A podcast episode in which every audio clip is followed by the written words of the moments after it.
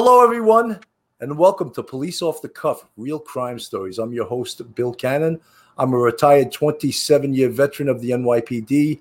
I retired out of Manhattan North Homicide Squad in 2011. And with me is my host, direct from Brooklyn, the uh, detective second grade, Phil Grimaldi. How you doing tonight, Phil? Pretty good, Bill. Thank you again for having me back. Oh, I love having you here, man. It brings a little more culture to it. it brings that Italian culture from Brooklyn across across the bridge, you know. But All tonight, right. tonight we have an amazing guest, and I'm so thrilled to have her on the show. She's a a born and bred Manhattanite, actually. She's Irish, so I'm a little, you know, prejudiced because I'm from the same paisan, you know. But uh, Elizabeth Crotty is running for Manhattan District Attorney and it's it's such a thrill to have her on the show. Liz, welcome to the show. Oh, thanks for having me. I'm so excited to be here tonight. So I'm looking forward to talking to you and Phil tonight about all things police. That's right, all things police. So we'll get on some other topics too. We'll maybe ask you for a uh, recommendation for a good restaurant because I know you're a Manhattanite. You must have some some good places to go. I could help out there too. I know some good restaurants. well, Liz, well, let's get right to it. Let's get right down to it. Now, one of the good things is, as far as the electability of yourself, is that you are a Democrat. So I'm going to let everyone know that you're a Democrat, but you're centrist, maybe a little to the right uh, Democrat. You're a law enforcement uh, pro, pro law enforcement, pro prosecution uh, candidate, and that's a good thing because we're seeing a lot of things in this city right now that for people that are in law enforcement or have been in law enforcement, it's driving us crazy. You want to maybe comment about that? Sure. I mean, yeah, I'm I'm I'm a native New Yorker, and as my friend Grace Sullivan told me the other day, you should start saying you're a Stuytown native. So uh, that's right, Stuytown native. But you know, I'm a I'm an old school liberal Democrat. I vote Democrat. You know, I I didn't vote for De Blasio twice, and you know. Oh my God! Shame on you, twice, shame on me. And, and I just think like, and and I've been on both sides of the courtroom for the past twenty years. And someone asked me last night, uh, and I thought it was a fantastic question. They're like, you're running as the law quote law and order candidate. Um, I like to I like to say putting public safety first, but whatever you call it, uh, why do you why are you as a defense attorney running as as the law and order candidate? I was like because i've been on both sides of the courtroom and i completely respect that the district attorney's office is a law enforcement job and it is to enforce the laws of new york it is to speak up for victims and it's also a responsibility to keep innocent people from becoming victims and that's what the job is. I have great respect for the defense bar um, and i have great respect for what they do but making the district attorney's office like a defense bar is not going to serve the very neighborhoods that need it the most, especially in high crime neighborhoods. You so know, Liz, you are you are polished. That was polished. You didn't even take a breath. You got it down. Listen, well, Liz, I just want to I want to play a quick video of you, and I know th- uh, I'm going to add it right to the stream now. And here we go. And uh, I know you spent a lot of money on this video, so I want to make sure that it gets out there. I'm Elizabeth Crotty, and I love New York City. I love it because I grew up here and I built my career here. But the New York we know is in crisis. The last 18 months have been heartbreaking, with so many communities devastated by the pandemic. And now we're seeing daily headlines reminiscent of the 70s and 80s, when violent crimes were the norm. My opponents want to ignore our history, but I cannot. Our future prosperity depends on a safe city. As district attorney, I will use my experience on both sides of the courtroom to keep our streets and neighborhoods safe. And when crimes do happen, I'll be a fierce advocate for victims to ensure that victims get the justice they deserve. Let's put public safety first and make me, Elizabeth Crotty, your next district attorney. I'm Elizabeth Crotty, and I approve this message. Wow, that was great. That was excellent. Thank you so much. I mean, it's. I think it gets to all the heart of the matter. Of you know, I think everyone in this race is running on a progressive platform, and I said since the beginning uh, in August when I started running, and they're like, uh, "Are you a progressive?" I said, "No. I'd like to look look at put facts before policy, and I think that that's what the role of the prosecutor does. And you know, I think I've been talking about public safety since I started my campaign." Um, it's because I am a practicing defense attorney. I am in and out of court. I see what's happening, and I'm a constituent as well. And I think that you know we can all see what's unfolding on the streets on a day-to-day basis, and we need to be responsive to it. I think a lot of people are running on a national platform that's really tone deaf to what we're seeing every day here in the streets. And and you know I just came out swinging and started talking about it when I started my campaign in August of last year. Phil, you wanna you got anything to uh perspective you want to ask? Well, when you uh when she started talking, and then if you didn't cut her off, that was going to be a great opening statement. Oh my She god, I had to, but you know something that was too smooth. It was too Yeah, flowing. yeah. Like I was, uh, I thought I was hearing final summation. You know? Yes, yeah. It was like an opening statement or a final summation, and not even like looking at notes or anything. It was pretty good. Uh, Liz, I'm just so happy to be part of the show tonight to uh, talk with you. Um, you know, obviously the the police department, police officers, and the district attorney's office work hand in hand to combat crime and to seek justice for uh, victims. Uh, as of late, uh, we've had a tremendous uptick in violent felony crimes, uh, gun crime crimes.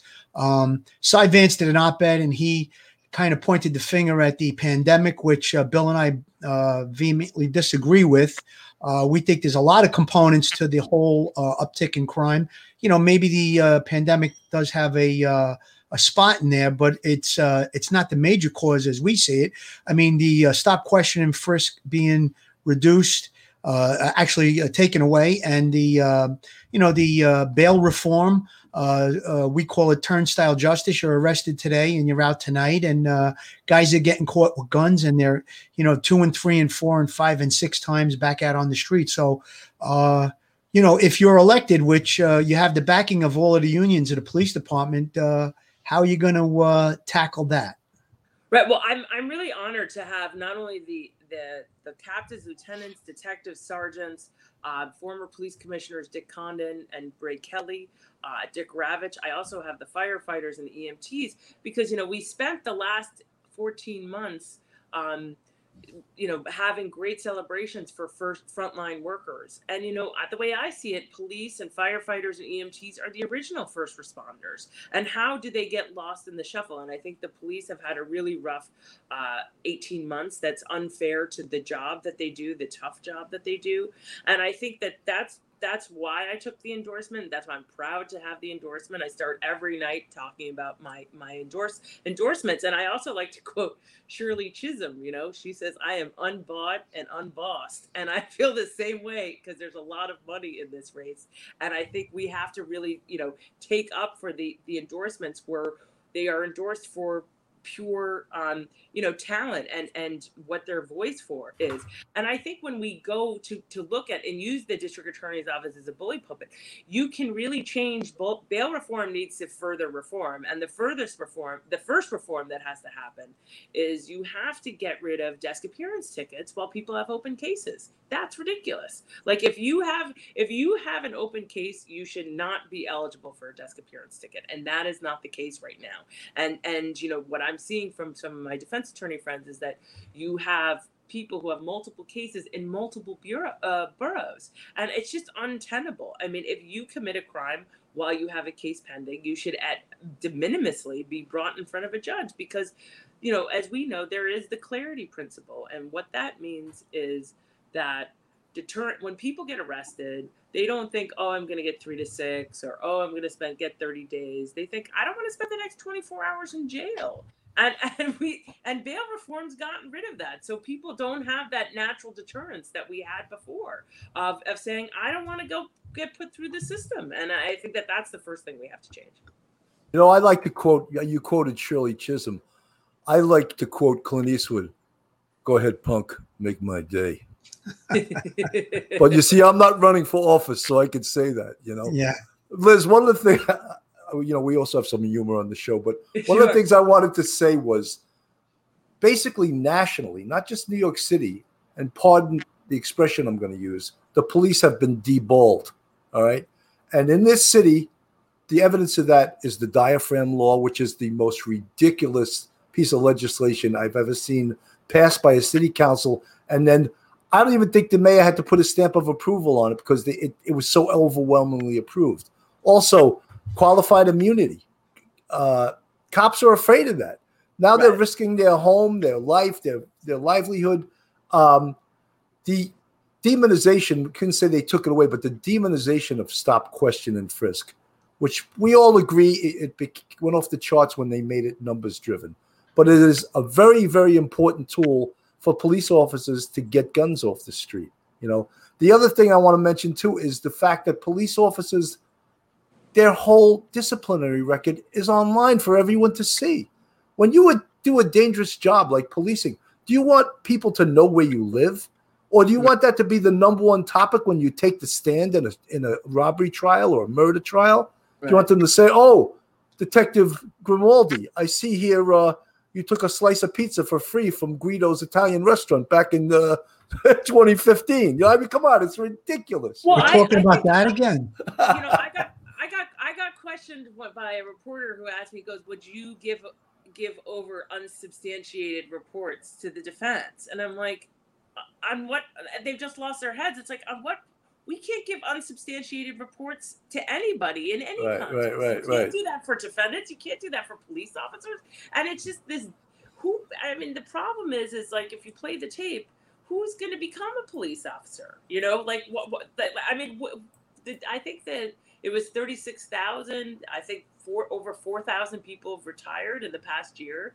And and it's just like where where where is the next group of police officers coming from? Who's going to want to go and be a police officer if if they're not protected? And I think that that's that's a problem because, you know, it doesn't matter what happens, but if somebody gets shot or raped or robbed or beat up, the first person they're going to call is the cops. And it's like, eh, what's what's going to happen? And, and you know, and Cy Vance's op-ed, he he talks about blaming the police for the clearance rates being so low. It's like, well, you cannot have it all ways. You know what I want to mention about his article too? He tries to use both sides of the fence to prove his point, but you can't do that. You either take one point or the other. Now he started, he's been the DA for 11 years, I believe. So he Right. got he rode the crime statistics of Bloomberg. He rode those first 4 years and he didn't have to do anything cuz crime was down and that was the blueprint that was drawn up by Giuliani, by Bratton and it was followed through with everybody. Now this this disaster named De Blasio gets in. As long as much as it took a long time to reverse crime and bring it down and make New York City the safest city in America, it takes a while to destroy it. So for the first maybe few years of De Blasio, we didn't appreciate how much of a piece of shit he was. But now, and, I, and I'm saying to, to use plain language, now we all know it, and it's like, and and he's claiming, oh, you know, it just happened. You know, during the first part of my term, crime was down. It was down. You had nothing to do with it. You were riding the coattails of the pre- of your predecessor. Well, you know what I also like to talk about with De Blasio and the district attorney's office is like the district attorney's office used to be this great tower of investigations and white collar crime and corruption. Like, so we have a billion dollars that's been spent in eight years on homelessness, and there's 80,000 more homeless people. Like, that's not fiscal waste. That's Right. corruption. Like, where is that money going? And Like, how does it cost six thousand dollars a month for a family of three to stay in a hotel? How is that? How is that not the most corruption you've ever seen? I know how corruption, corruption. Yeah, yeah, exactly yeah. what she said. Yeah. yeah like we have to really like blow it up and say listen you guys are not doing it. I think we should we should be subpoenaing the, the bank records of these shelters. Who are they paying money? How are they getting money paid? What is going on?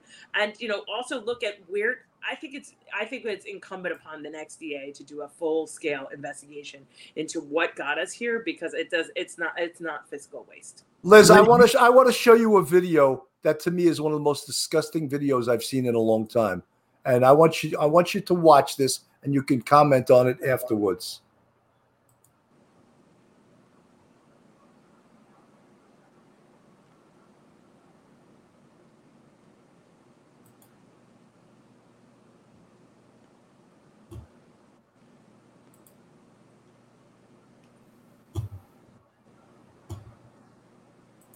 There you go. And I. I, I apologize. I'm going to start it over. I didn't have the sound. Here, let's praying and was on his way home when he was brutally beaten, slashed, and robbed in a subway station on Manhattan's Upper East Side. It's an Eyewitness News exclusive. Good evening at 11 o'clock. I'm Sade Baderinwa. And Wall. And I'm Bill Ritter. Tonight, that man is telling his story to Eyewitness News reporter Josh Einiger. 12 stitches. He has 12 stitches in his forehead, an eye swollen shut, the other ringed by two more stitches and a giant COVID mask blocking what's left of his face, out of fear his attackers may come after him again.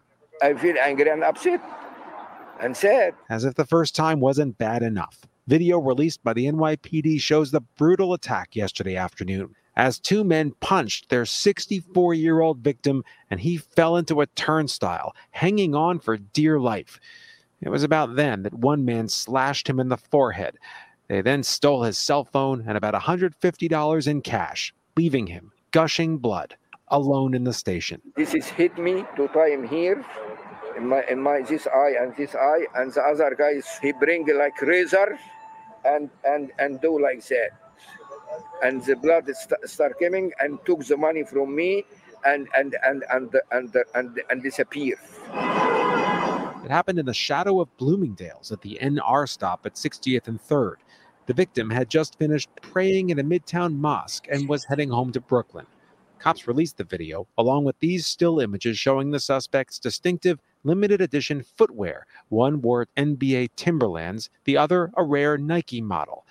As for the victim, he's lived in the city for 30 years. He commutes to Manhattan only to pray, but not anymore. He no longer feels safe. You have to take care about this uh, I, uh, this issue, it will be uh, long, wide. You can you can't control it. Are we working for the mutts that robbed him, or are we working for hardworking citizens like this guy coming from Brooklyn to go worship and he gets the shit beat out of him by two mutts. I'm sure they're unemployed because of COVID. You know, I, am sure they have their $500 sneakers on and they're waiting to get back to their construction job because of COVID. They've been unemployed. Vance, I don't think so. You know. I just think it's it's disingenuous, and I think you know from the beginning, I I think the subway is you know New York City runs on on on public transportation and public school, which have both been you know had huge upsets, and you know I was um, riding. I ride the train to and from work. I was riding the train home in November, and like I saw this guy just started going to the bathroom right in the middle of the train, and then I live on. You know, I live in an area in between two train stations that where there was pushings, and so I went to my campaign and I was like, we need to put more cops in the subway. And they're like, you can't say that. I was like, yeah, you can, and we're gonna do it. And we wrote an op-ed about it, and it came out in City Limits in January. And you know, unfortunately, there was a quadruple stabbing two, 10 days later. And it was like, you have to put police in the subway. And you have to put police in the subway for precisely this reason because they stop crimes like this from happening if, if by their very presence. And I think putting police in the subway it, it, helps people a feel safe and b help help prevents these crimes. If there was a, a cop in the subway anywhere close to that turnstile jump, that poor guy. I mean, because not only did they punch him, and then they pushed him through, and then they jumped the turnstile, came back and slashed him. I mean, you know, you, you have that's what police work is, and and I Liz, Liz, one question: You think either one of those guys paid their fare? No, they did not. hey, hey, that's what we're talking about. She's but, with us but, on but that. Van, Vance took that away from the police. He took right, that well, away. I think, I think like they like to say that turnstile jumping. I've been the only one who said I would prosecute um, fare beats because I think if that that fare beating is a crime of poverty, then it's incumbent upon the city to make a free. You can apply for a free Metro card, right? If you if you qualify for a free Metro card, then you should get a free Metro card. But everyone has to pay the subway fare. I have a niece who is now she's in college, but she was in high school. She's like, "Oh yeah, I don't ever pay my subway fare," and I'm just like, if you ever get arrested, I'm going to leave you in jail because it's the dumbest thing ever. Like, well, Liz, I don't yeah, have they to. don't enforce it. They don't Yeah. enforce it anymore. and I, I don't have to. I don't idea. have. I don't have to teach you the law, but you know when someone jumps the turnstile, that gives the police search incidental to lawful arrest, and that's Right. where they're coming up with lots of guns. They took that away from them. Right, and also two homeless people who are in the subway because they haven't paid their home their fare, and that's a lot of you know source of a lot of other crimes too. Right. And you know, I I'm you know when you go at your candidate, you're on the street all the time, so you meet people. And then I met this woman whose mom is a sits in one of the few toll booths left, and she was talking about how you know people are doing crack again in, in the subways and like the drug use. And you know I live on 14th eh, 14th and 6th where you know there's a whole contingent of people who live in the path train and they don't pay the fare. And i just think you know it's it's we we it, you gotta you gotta start somewhere. And saying that you're not going to prosecute certain cases just doesn't help anyone No, not at all. You know, and the other thing is we we pulled up a um a couple of uh, I told you about like Chris Ryan, who used to be the prosecutor in the Manhattan DA's office for the gun crimes unit, and he has a whole different take on gun crime than Vance does. And basically, he agrees, sort of agrees with the police department that a very small population of gangbangers are doing most of the shootings in this city. And that's how we must target it. But if you talk to Vance, it's the 95 pipeline from Florida coming up, and reciprocity is causing that is such horseshit. When he said that, I was just like, oh, reciprocity. People that have gun permits from other states, they're going to cause gun crime. Are you out of your mind? That's such a liberal talking point. Um, I know, but I think too, you know, the problem with all of these is is that like all the solutions are too long away. You know what I'm saying? And it, I mean, Chris Ryan does advocate, as I have, for anti-crime to come back because anti-crime are the is the unit that I don't have to tell you guys. Anti-crime is the unit that got guns off the street, and it's not coincidence that they got rid of anti-crime in June of 2020 and got shootings and gun position has soared in in the, in the past 11 now it's a year we're a year later and and and shootings and gun has gone up and i just think like you need to get anti-crime back as sooner rather than later I you know, 100%. You know, Liz, I uh, I stay in contact with some guys from the 2 3 squad. I worked there from 97 to 2002 before I went to homicide. And one of them told me that the 2 3 just passed the amount of shootings they had in 1996. Thank you, de Blasio. Thank you. You know, Right, it's funny because you know people say to me sometimes when I say putting public safety first and every neighborhood diver- you know deserves to feel safe, they're like, oh, that's this one woman at a forum said, well, as African American minister said, well, that's what white people say is code, and I'm like, no, actually, white neighborhoods are plenty safe. It's the twenty, the twenty third, the twenty fifth, the thirty second precinct that is not safe. Where all these shootings are happening, the victims are people of color. We need to we need to like shine that light on it and say here we go. Liz, I'm so glad that you brought that up because of a lot of a lot of the policies that were enacted over the last couple of years are affecting the minority communities more than they are any other communities. The bail reform, the no stop and frisk, and the no anti-crime is causing black on black crime to explode. And you, you just saw the other day in Queens, we had that little boy, 10 years old, uh, some type of uh, uh, argument between neighbors. Guy fired a bunch of shots into the house, killed a 10 year old boy. Uh, Bill and I talked about it on a show yesterday, and things are out of control. And I really believe that whoever put these policies in place between the governor and the mayor and district attorneys that they're accountable to, they knew that this was going to happen. How could you not foresee this? We had policies in place years back where we reduced all the crime by stop and frisk and the broken windows policy. And I mean, Vance in his uh, op ed said that he thought that the uh, broken windows policy was racially discriminatory and it yielded no reduction in crime. Absolutely 100% not true. During the time when the broken windows policy was being enacted, there was a tremendous reduction in crime. Um, the things that he's saying are, are just ridiculous. Uh, he started the reset, the project reset, where they weren't going to arrest fare evaders and they weren't going to arrest uh, marijuana in public, urination in public. And he said that during the time that those policies were in effect, we saw the lowest amount of crime. Well, like Bill had said earlier, when you change the policies, the crime doesn't uptick in one day. It takes time. And eh, we're seeing the result of it now, the policies that were enacted a few years back. I mean, it's just really, really out of control. And I think those are, are a couple of the things the, the broken windows policy and the anti crime, as well as the street crime units being abolished. Um, you know, it gives the cops when you're an active police officer, you want to move up, and uh, the the uh, the career path is through conditions, which is uh, you're not on patrol, you're in conditions, then you go into anti-crime or you go into street crime, you go into narcotics, and then you work your way into the bureau. By taking it away, they've put a stranglehold on cops that want to be active and want to advance their careers.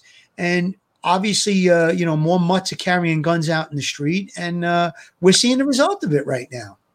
Yeah, I mean, I think too that you know you have to like no one wants to have the conversation. Like there's a couple conversations. No one wants to have the conversation that under policing is just as problematic and and it like like under policing and we're seeing the effects of under policing and then i say this to a couple rooms that, does not get well received but they're like what do you, what are you doing about racism in the system i was like well racism exists before people get arrested.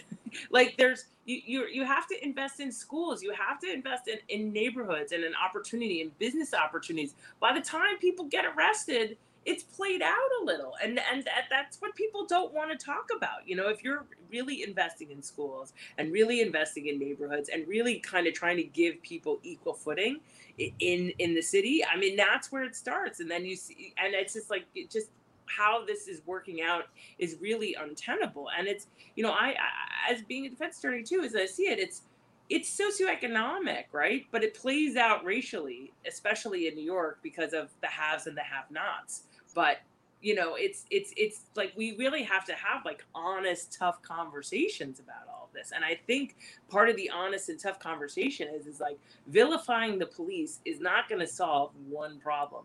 It's only going to make it worse. And and and and nobody wants to have that frank and honest conversation. I mean, and and and you know, that's what's so you know about what's so different about me and my campaign is that like I'm not afraid to go out and like have these like difficult conversations because if we don't have a difficult conversation, nothing's going to change. But vilifying the police doesn't help anyone. For and- sure, you know, you know, Liz, uh, Maya Wiley was quoted the other day oh. as saying, "We can't do safety at the expense of justice." Miss Wiley said, in an implicit swipe at Mr. Adams' position, she added, "We cannot." And that means we can't have stop and frisk. First of all, it's not called stop and frisk. It's called stop, question, and frisk. So you, you're a lawyer. Learn the law before you start saying that.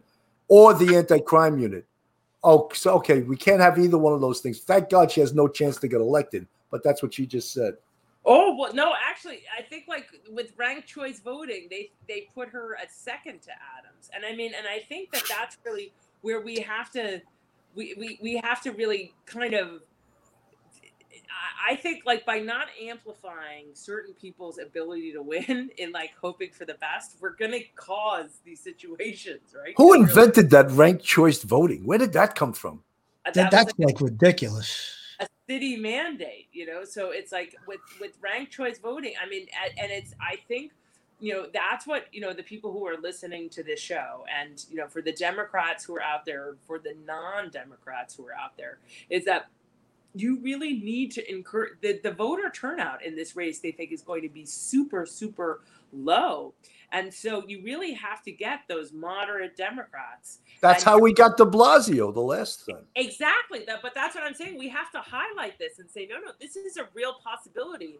And if, if anybody who's listening to this show learns anything it's like it is incumbent upon all of us to get the vote out and to get your moderate. If you're a Republican, call up your your moderate Democratic friends and say you got to go and vote, and it really matters, and you really got to vote for these people, you know, who are moderate Democrats, who are really going to help New York City, you know, get back on its feet. And it's it's really it's it, it can't be said enough and that, and it's it's incumbent on every moderate democrat it's incumbent upon republicans to call their democratic friends and say because the voter turnout, you know, I'll go into like a little bit of a civics lesson, and this is like where I've been a, like a candidate for too long. But in 2017, you you had like you had a voter turn in Manhattan. You have 1.6 million people, 865,000 registered Democrats, 220,000 people voted. You know, and in down ballot for DA, it was down to 180,000 people. Right. So when you have eight people running, you know, you call up all your friends and say you got to vote for this woman me. but you know, or you gotta you gotta call up your friends and say vote for Adams because it really matters. And and I think they they said you know the voter turnout for this election is probably a universe. It's 8.5 million people in New York City. It's probably a voter turnout near citywide of around 800,000, 850,000. Like That's That's how we got de Blasio. That's that's exactly it. Low voter voter turnout. That's exactly right. So, so. I think that that's why you know when we're having all these conversations about how things are so f- fakakta that like we have to really say we can't just say they're fakakta. We have to That, say that, that was an Upper West Side liberal word for cocktail. I've never. fakakta. Well, I mean, you know, What does it mean? I don't know what it means. my mom still taught me not to curse on like you know. Oh, so you- so, You- you know, can I just, guys? podcast. uh, Let's we'll get right back to this. I just have to go to a quick commercial, okay? Okay. Folks, if you're getting sick and tired of the taxes and all the craziness of New York, and you want to move down south to Myrtle Beach, Carol Waters is a realtor, and she was for 20 years the bartender at the Fitzpatrick Hotel in Manhattan. Before that, she was in Ireland. She, I think, she was from County Mayo. Anyway, she works for the Beach Realty Group.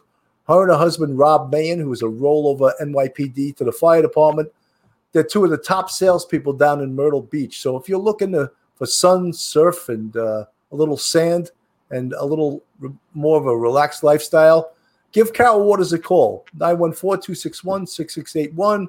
Carol Waters sells Myrtle Beach at gmail.com.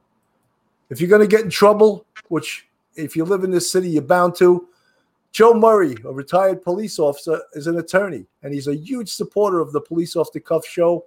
Uh, he's also a former PBA boxer, so don't mess with him. If you you don't pay you don't pay your bill, he, he doesn't mess around. He collects it himself. Anyway, you can get Joe at his new website, joe at jmurray-law.com.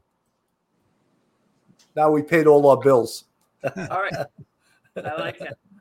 I want to just touch on something that both Bill and Liz kind of touched on. I think you guys were saying Bill said it in one breath and you said it in the other, Liz, about how who wants to be a cop. Well, what's going on nationally, not only in New York City, um, in Asheville, North Carolina, the police department there is actually not responding to certain 911 calls. Uh, scams, ID theft, trespassing, harassment, things like of that nature. Now they blame it on a manpower shortage. In 2019, that department had 238 officers. Over the last year and a half, they've lost over one third of the, the department. 84 officers either quit, retired, or said they don't want to be a cop in that area no more because of the current climate in policing.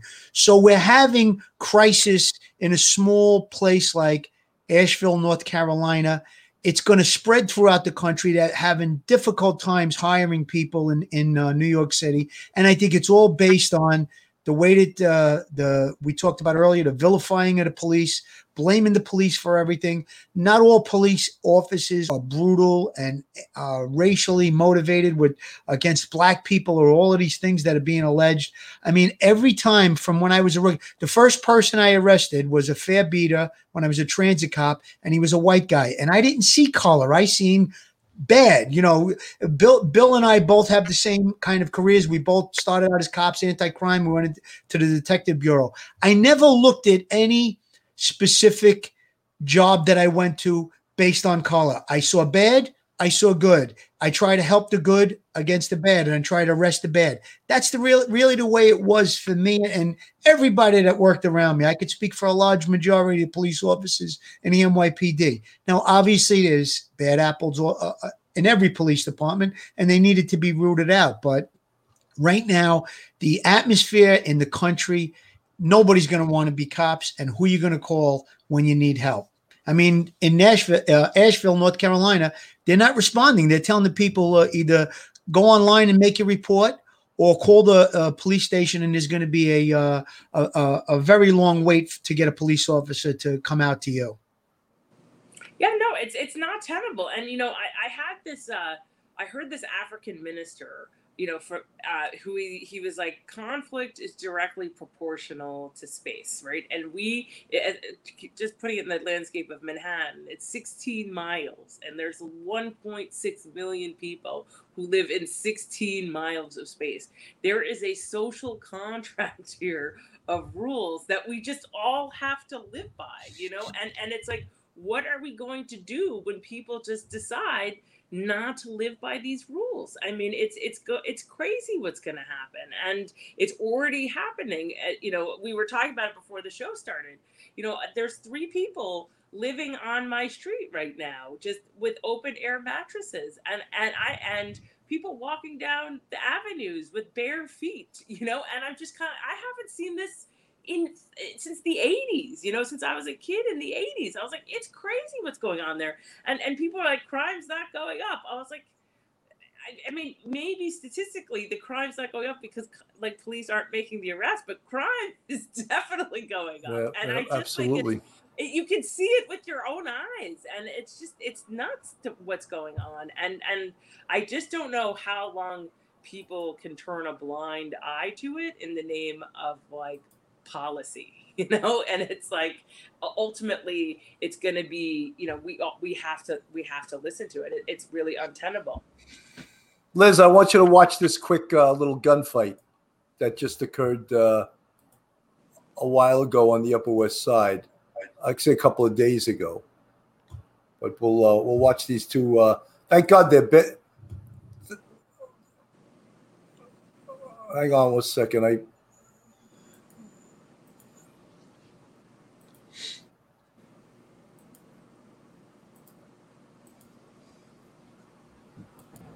this couple who said they heard the moment shots rang out.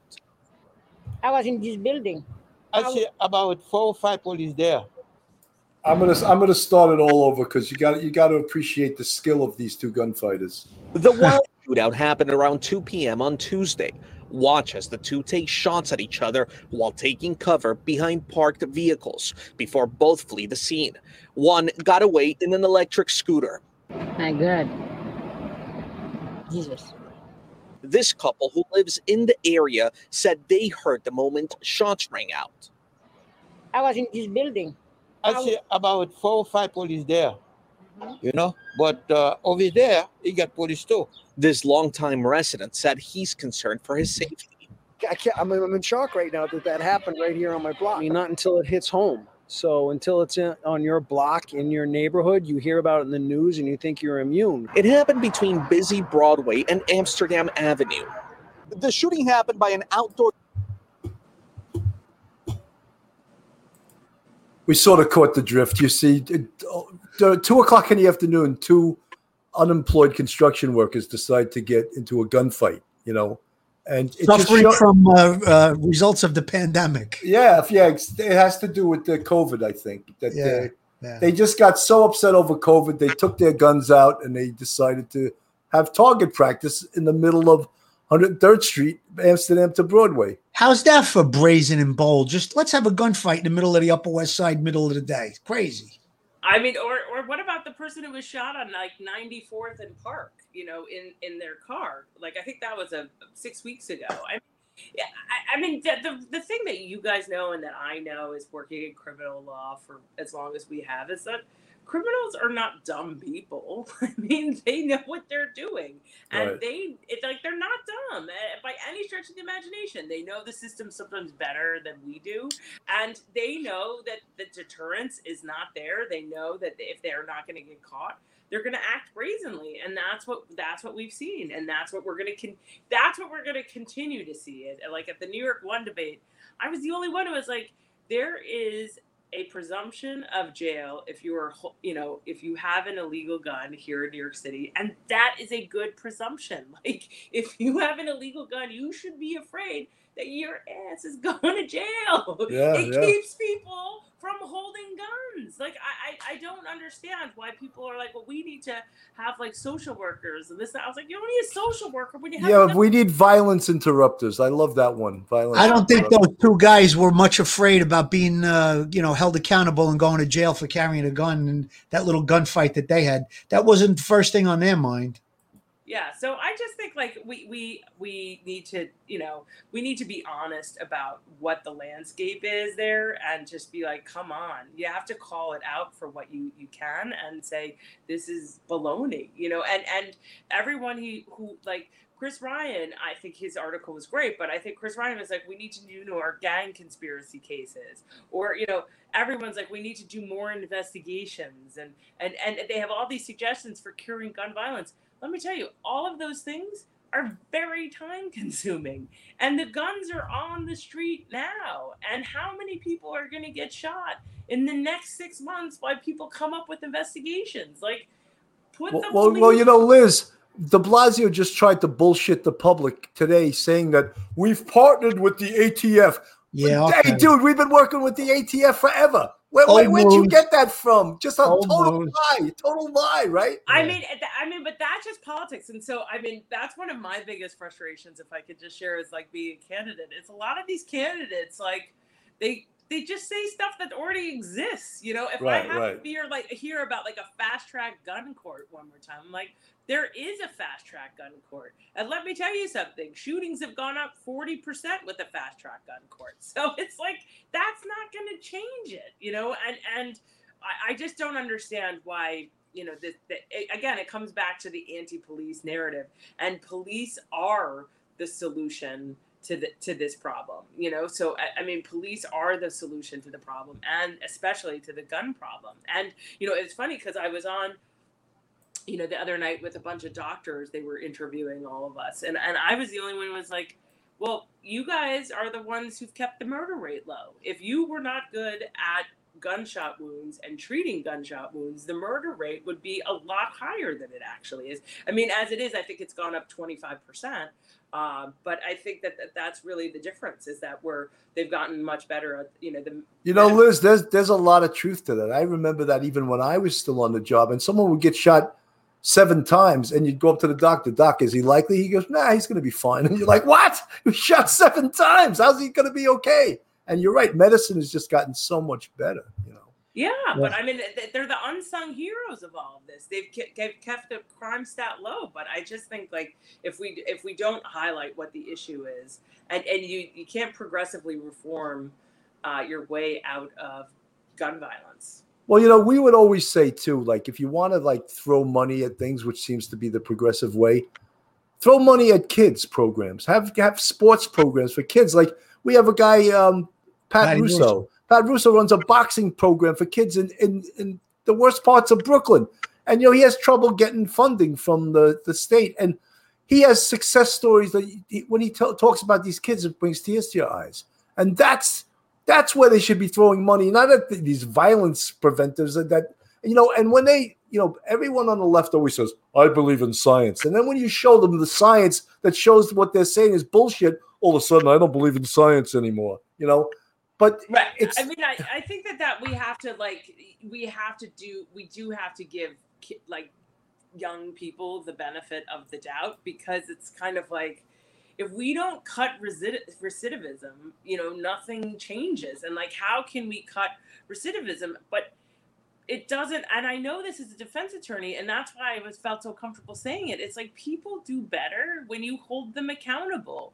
When you say when you say, "Oh no, we're just going to let you go and not put any teeth behind it," it's like, well, then they just got away with it, so they're going to do it again. Like we have to say, no, we're going to hold you accountable. We're going to monitor you. We're going to give you the benefit of the doubt to do a program or to do something. But if you mess up, you're going to jail because jail. Liz, you know, hundred percent, and there's that whole idea, and for that's for, for kids. But when, when you get to adults, they have that thing called community corrections. Oh, let's have him serve time in the community because he's such an important part of the community. Like, He's going to his job, which he never had before. But he- he's gonna say he's got two ankle bracelets on. You know, one for his gun collar and one for beating his wife. But they want him back in the community because he's such a resource. You know. Yeah, I mean, I think we, we, we that's where we have to kind of you know always like have the balance and like listen to all the facts, you know, and just say, come on, like, and you know what? Sometimes at these forums, people are like, well, do you believe in alternatives to incarceration? I was like, I do, but you guys are taking it on like best case scenario that everyone actually does the alternative to incarceration, no problem. Like, Right. what happens when they don't do it? Like, or they don't want it? Like, Listen, al- al- alternate alternate uh, uh, incarceration uh, methods and policies. You know, for somebody that's addicted to drugs, I mean that's reasonable. But if you got a guy sticking a gun in somebody's face and they don't recover the gun and he's charged with robbery and they're they're saying, "Oh, let's work it out with a community program." I mean, come on, that's a little uh, it's a little off the charts. You know, you know, you're talking about violent crimes and uh, or, or this fella here right on the screen who tried to rape a woman at seven o'clock in the morning on 39th and Madison. Yeah. I I wonder if being, I remember being in court one time and there was a guy in there who was being charged with rape and he said to the judge, I want a program. And the judge looked at me and go, Yeah, we'll give you the program. It's called J A I L. It works. my kind of judge, my kind of judge. Well, that was Judge Berkman, but you know, I don't know if you knew Carol Berkman, but but yes. Oh my God. I I had her when I was a rookie cop. yeah, It's a long story, but these guys were supposedly suing us for brutality, and um, she she uh, dressed down the defense attorney because he didn't know that we locked the guy up for swallowing ten vials of crack. Uh, He we were chasing him for a robbery, right. and he didn't even know about the crack because he obviously didn't do his job. And then when he heard about the crack, he was like, "Oh my god," you know. and she was like, "Counselor, maybe you should come to court prepared." Yeah, well, yeah, she likes to call people out. She and I mean, she did it to me more than once too. But I just think like you know, I, there's a certain point where like certain crimes like rape or murder, you know, you there's not a program for that. Like No. you, you know, and and I it, I, I it's just you gotta like be honest about it, you know. And the violent crimes are it's it's it's crazy what's going on, and I don't see it you know what's the solution you know what i'm saying I, I don't i don't i don't hear one being talked about right now that you know after 21 years that you're kind of like oh that's gonna work you know Well, you know, Liz, it's like the it's like the people that are progressive. They have they don't even think about crime victims. right They just they think they're more concerned about the criminal and not the crime victim. And I that I have no patience for because here's someone that especially a recidivist that's in and out of prison and comes back out and then we got to worry about this guy again. He's been a parasite on the system his whole life and he's committing crimes to boot. Now we got to give him money. He's got this card, that card. He's got, you know, free this, free that. We're paying his rent. I mean, come on. right and i mean it's it's tough i mean i think we have to really have like these honest conversations and They're not going to invite me to these honest forums. no i mean you, you know i just i think Neither one of us. no, no, but, but, but like when you, you, you know, they, they kind of sometimes when they're talking about it, it's like it's not rainbows and unicorns. Like Right, right, these are tough decisions. And you know, I remember the first time I was at one of these a, a political club and they had someone coming in to talk about things, and and they didn't like the word victim didn't come out of their mouth once, and it was just kind of like. What, where are victims? You know what I'm saying? Why is nobody talking about victims? And like, what's the rights of the victim, and- what does the victim want? And no one, and that just seems like, oh well, you know, we're sorry, we didn't. You know, they just they kind of gloss over it. Yeah, those are that's peripheral damage, uh, a victim. You know? And you know, and it's and it's it's you know, when people have been a victim of a crime, you know, they're never the same again. Like I have a friend of mine who had her car broken into. And you know they stole stuff and everyone's like ah, it's, they broke into her car what's the big deal? She's like i don't ever think about where i'm parking my car for at least 20 minutes make sure everything's out of my car. And you know and uh, this is just stuff in a in a, in a car. Can you imagine that to a person you know who who's been raped beaten up on the street? You know that poor guy who we saw who comes to New York to to Manhattan to pray, and he's like, I'm not gonna come to pray anymore. It's like because he's like now gonna be afraid to ride the subway, and you've you've taken away a liberty that this guy has in a really real way and and people don't ever talk about that like once you've been a victim of a crime it's not like you just forget about it and like you move on with it like it stays with you the rest of your life. And and i think that that's something that can't be talked about enough. Yeah, I, I think that a lot of times the uh, like Cy Vance and some of the people, some of the other candidates that are running, they forget that they're the attorney for the victim instead of the perpetrator. Now, for instance, three of the candidates, three of the people, uh, opponents that are running for your the office that you're running for, they're talking about never tried a case, and they're saying that their their uh, platform is they want to reduce incarceration and they want to cut prosecution of low level crimes. What about the victims? Right. I mean, you know, they're forgetting about the victims. And you, as the district attorney, you're the attorney for the people. If it's a homicide, you're the you're the person that's representing that person to get justice for them. If it's a low level crime, same thing. You're their attorney. So, right. Uh, I think a lot of these uh, a lot of these uh, district attorneys or people that want to be the district attorney are forgetting that. Yeah, hundred percent. I mean, I say it all the time. Is like part of the job. You represent the people of the state of New York, and part of that job is keeping innocent people from becoming victims. And that the poor Philippine woman who got her her pelvis smashed, um, you know, by the guy who was out on parole after killing his mother. You know what I'm saying? Like it's like like let's like put all the facts out on the table. And and I think you know it, back in the beginning of my campaign. Uh, they they had this mass clemency letter where they said, "Oh, everyone should get who's 55 and older should just get mass clemency out, out of state prison. And I was the only one who was like, no, they should not. I was like, besides the fact that like Yasmin Ortega, who killed two children, or Harvey Weinstein, who just went in, you know, for for what he did to all those women. Yeah, who, Um, by the way, Vance wouldn't prosecute because he was his buddy. Well, Yeah. I, I mean, you know, ul- ultimately, uh, but you know, I mean, it's just kind of like you can't have like these mass clemency, mass incarceration, and that's the other thing that people like to talk about too. They're like, "What are you going to do about mass incarceration?" And this is the other problem. I was like, "Okay, there's 8.5 million people in New York City.